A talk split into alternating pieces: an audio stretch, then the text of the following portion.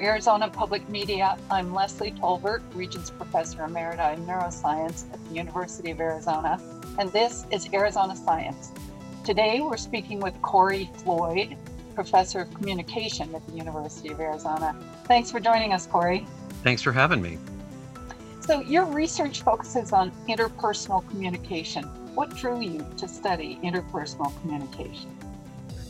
I think I've always been interested and a little bit confused by personal relationships. I think so many of us who are drawn to a social science discipline come to it because we realize there are things in our own relationships that we're still trying to figure out. So I think that was probably my genesis uh, way back when I began graduate school. And you use this phrase skin hunger to describe our craving for not just affection, but for touch. Can you tell us what you mean by that?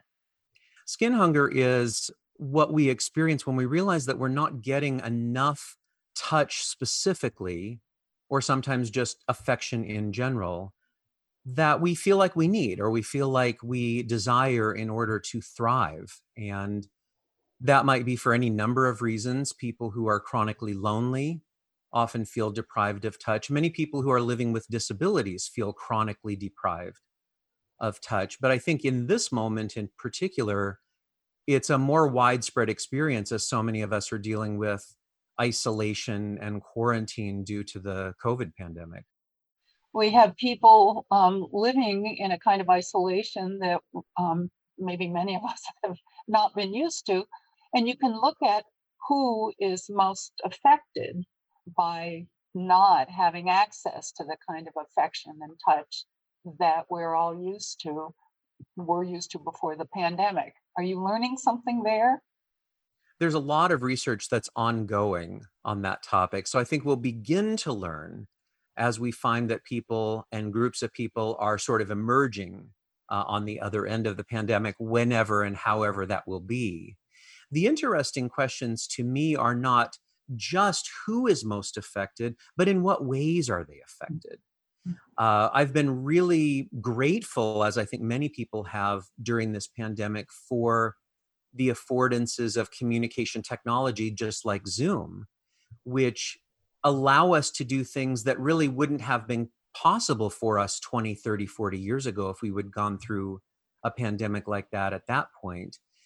I think many people find that that's been a real lifeline for them to be able to see and hear and talk to and stay connected with so many of the others in their lives. But the one thing it doesn't replicate for us is the experience of touch. Are there going to be groups of people then who do better through this pandemic with Zoom connection with friends and family, uh, and people who don't do as well because they really, really do need touch? My speculation is that it's more of an individual difference than a group difference. So that each of us could think about ourselves as having a particular need, a particular level of need in our lives for touch, for hand holding, hugging, putting your arm around somebody, kissing the people that you love. For some of us, that's a really important aspect of our daily social interaction. It's something that we really rely on to feel like we are thriving in our lives, both psychologically and physically. And for others of us, it just isn't. Others of us don't have a particular need for that kind of tactile interaction. And it would be those people for whom computer mediated communication, like Zoom and Skype, or even the cell phone, are probably truly meeting or almost entirely meeting their social needs even during this time.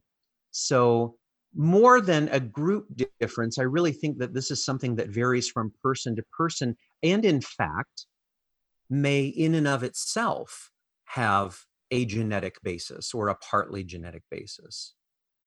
Thank you very much, Kory. That's really fascinating. You're giving us insights into things that we might each individually be able to do to help us uh, in this time of increased isolation during the COVID pandemic. Thanks very much. Absolutely, my pleasure. We've been talking with Kory Floyd, an expert in communication, about the strong human need for exchanging affection. You can listen to this and all Arizona Science conversations at azpm.org slash Arizona Science. I'm Leslie Tolbert.